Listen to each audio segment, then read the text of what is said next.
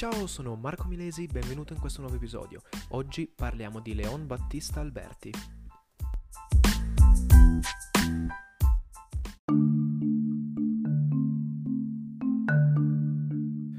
Quando parliamo di Leon Battista Alberti parliamo sicuramente di un artista fondamentale del Rinascimento, ovviamente non del calibro di Masaccio o Donatello, ma sicuramente parliamo di un artista importante e più che altro di una figura che non si è limitata solo ed esclusivamente alla parte artistica, bensì eh, si parla di un intellettuale vero e proprio del Rinascimento quando si parla di Leon Battista Alberti.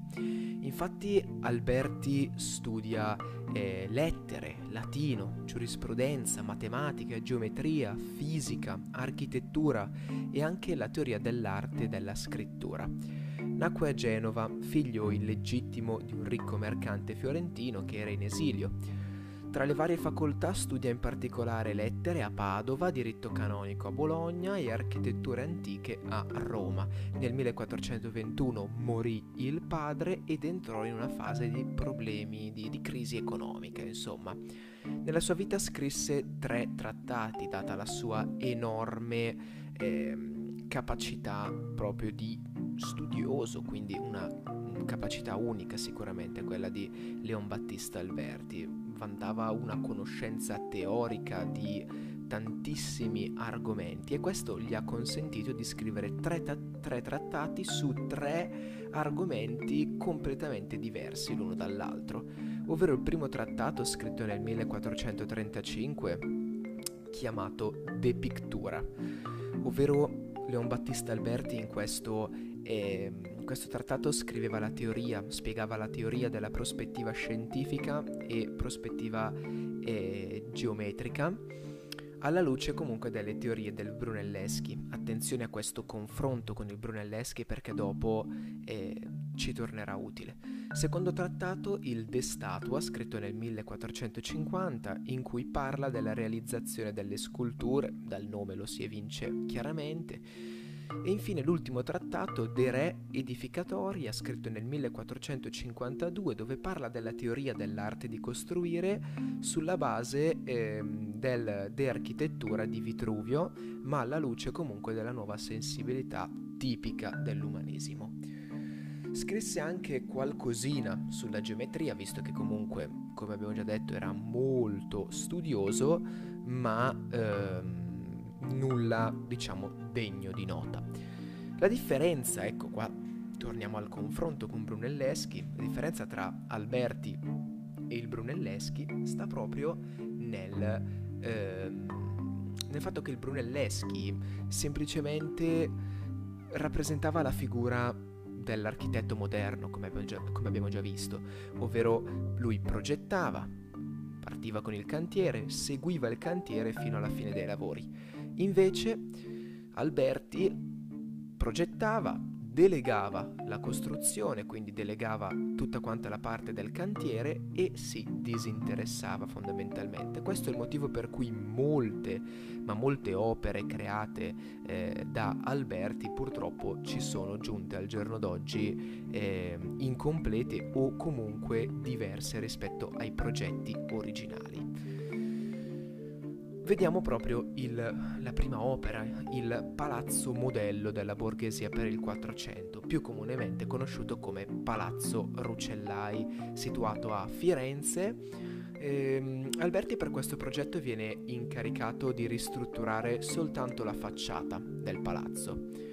Questo palazzo è considerato il primo rinascimentale e per questo fu un modello, proprio come si evince dal nome, per tutti quanti gli artisti successivi. Ehm, è caratterizzato Palazzo Rucellai da una geometria, da una proporzionalità, da un classicismo, un'armonia, un equilibrio davvero unico. Basta guardare un'immagine per riconoscerlo proprio a colpo d'occhio.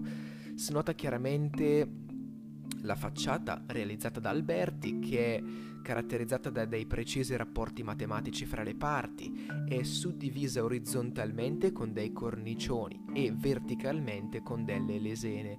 Ricordiamoci le lesene che sono queste finte eh, colonne poste generalmente sulla facciata ma possono anche essere posizionate su delle pareti laterali che comunque non hanno una vera e propria funzione portante, non sono degli elementi struttura- strutturali, bensì sono solo degli elementi estetici.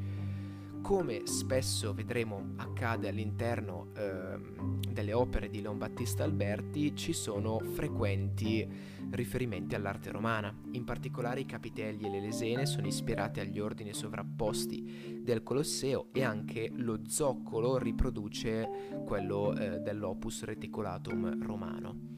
Quindi si può dire che Alberti eh, colloca gli elementi romani, come abbiamo appena visto, in una dimensione rinascimentale, combinando quindi degli elementi romani con invece la razionalità, la proporzionalità, l'equilibrio geometrico rinascimentale.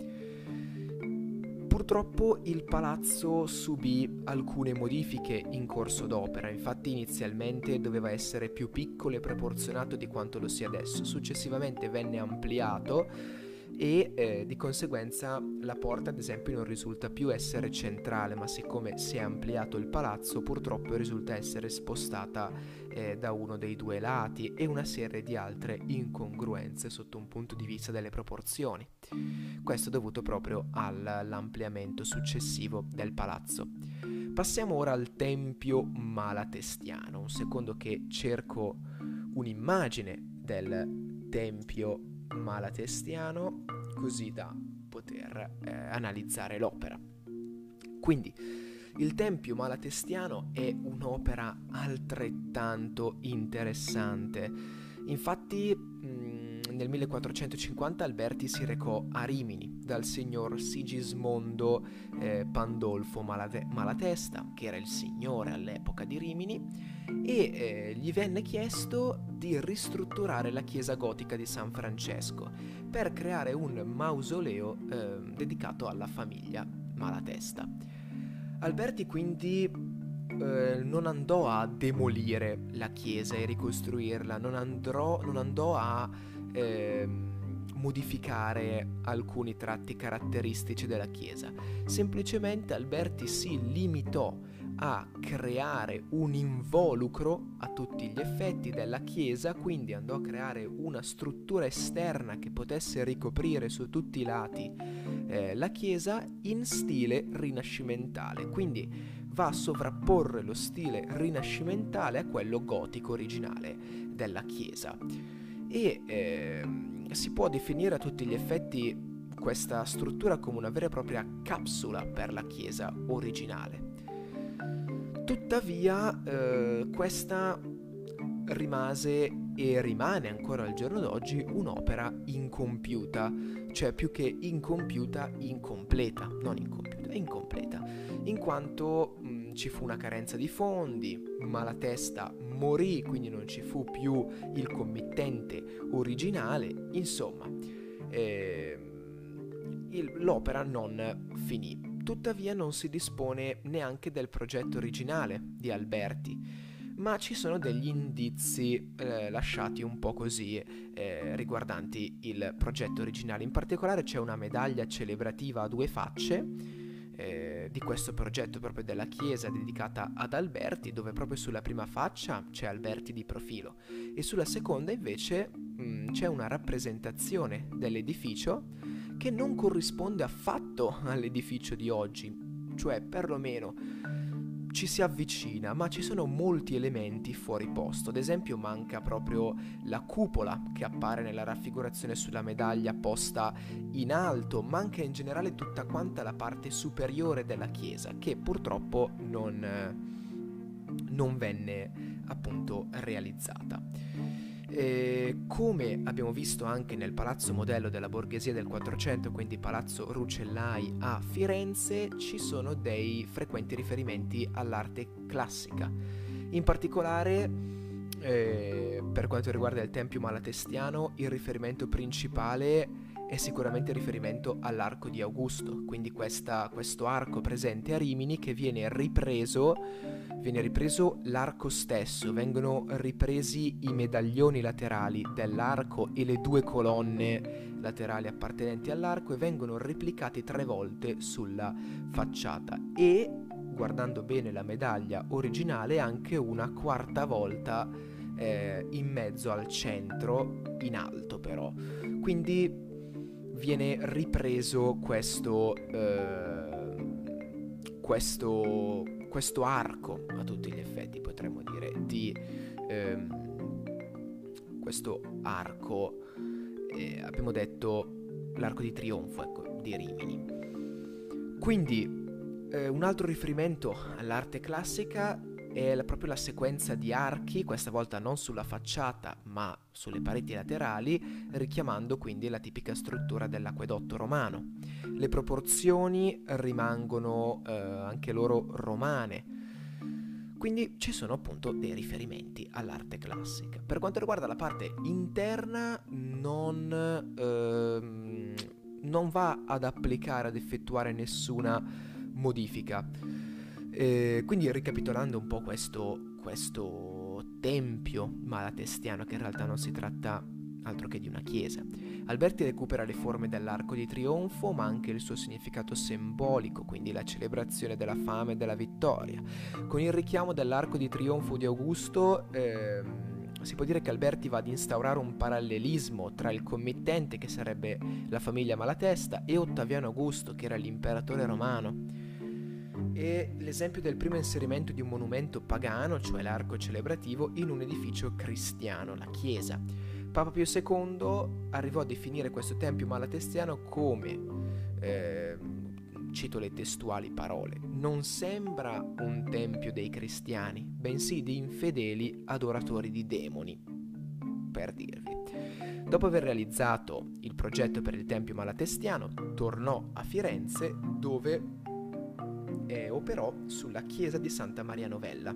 Infatti intervenne sulla facciata che aveva già delle preesistenze gotiche, quindi aveva, del, aveva l'ordine inferiore con dei portali, delle tombe ad archi acuti, era presente il rosone e la tipica brico- bicromia scusate, tradizionale fiorentina. E allora Alberti cosa fece? Progettò una nuova facciata mantenendo comunque queste preesistenze e aggiunse dei precisi rapporti matematici una successione di figure geometriche come il quadrato, il rettangolo, il triangolo, il cerchio e aggiunse delle volute laterali. Si nota anche qua, come nelle altre due opere, un chiaro richiamo all'arte classica, eh, grazie mh, mm, a degli archi a tutto sesto, alle semicolonne, richiamò addirittura l'arte greca nella parte alta della chiesa con delle colonne corinzie e infine venne, ehm, creò, cercò, anche di creare un richiamo all'arte eh, fiorentina, sfruttando proprio la bicromia. L'interno invece è tipico del gotico e eh, presenta anche lui la bicromia tipica toscana.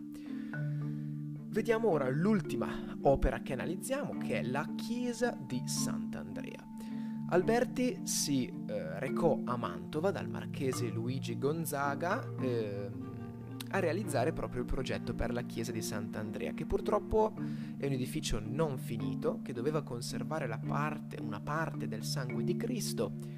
Alberti questa volta non si limitò a progettare o riprogettare la facciata o parti dell'edificio, bensì progettò la chiesa intera. E in particolare Lavorò sulla facciata, richiamando l'edificio pagano dell'Arco di Firenze, mescolandolo con l'aspetto dell'arte greca. Al di sopra della facciata creò una nicchia, eh, una sorta quantomeno di nicchia, che ehm, si pensava essere un elemento nuovo per Alberti, in realtà ehm, si riuscì a... gli studiosi dimostrarono che era un qualcosa di... Eh, quasi comune per Alberti da, da, inserire all'interno dei suoi progetti. Secondo alcuni storici si tratta soltanto di un punto di illuminazione, secondo altri invece si tratta proprio della, eh, della nicchia dove doveva essere esposto il sangue di Cristo, parte del sangue di Cristo. Comunque rimarrà sempre un mistero questo. L'interno invece, riguarda la planimetria quantomeno, è una tipica croce greca, a navata unica, eh, le, vol- le, volte sono a botte sia per ehm, il transetto che per la navata centrale che per le cappelle. Emerge anche un'altra differenza con il Brunelleschi, cioè il Brunelleschi andava a separare cromaticamente le varie parti, sfruttando appunto la bicromia, mentre invece Alberti pensava che dovessero essere dello stesso colore e quindi non sfruttava la bicromia. Eh, di conseguenza il non sfruttamento della bicromia sicuramente fece e fa ancora adesso emergere un richiamo determinante eh, all'arte classica. Quindi questo era Leon Battista Alberti, grazie mille per avermi ascoltato questo episodio e ci vediamo nella prossima puntata. Ciao!